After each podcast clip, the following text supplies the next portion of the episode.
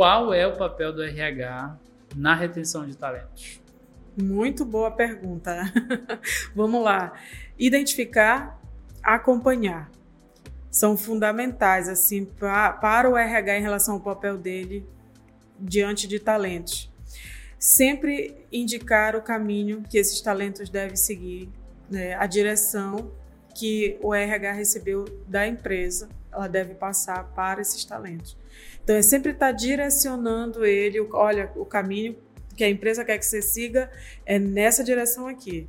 Então, identificar, acompanhar e direcionar são os papéis do RH em relação aos talentos.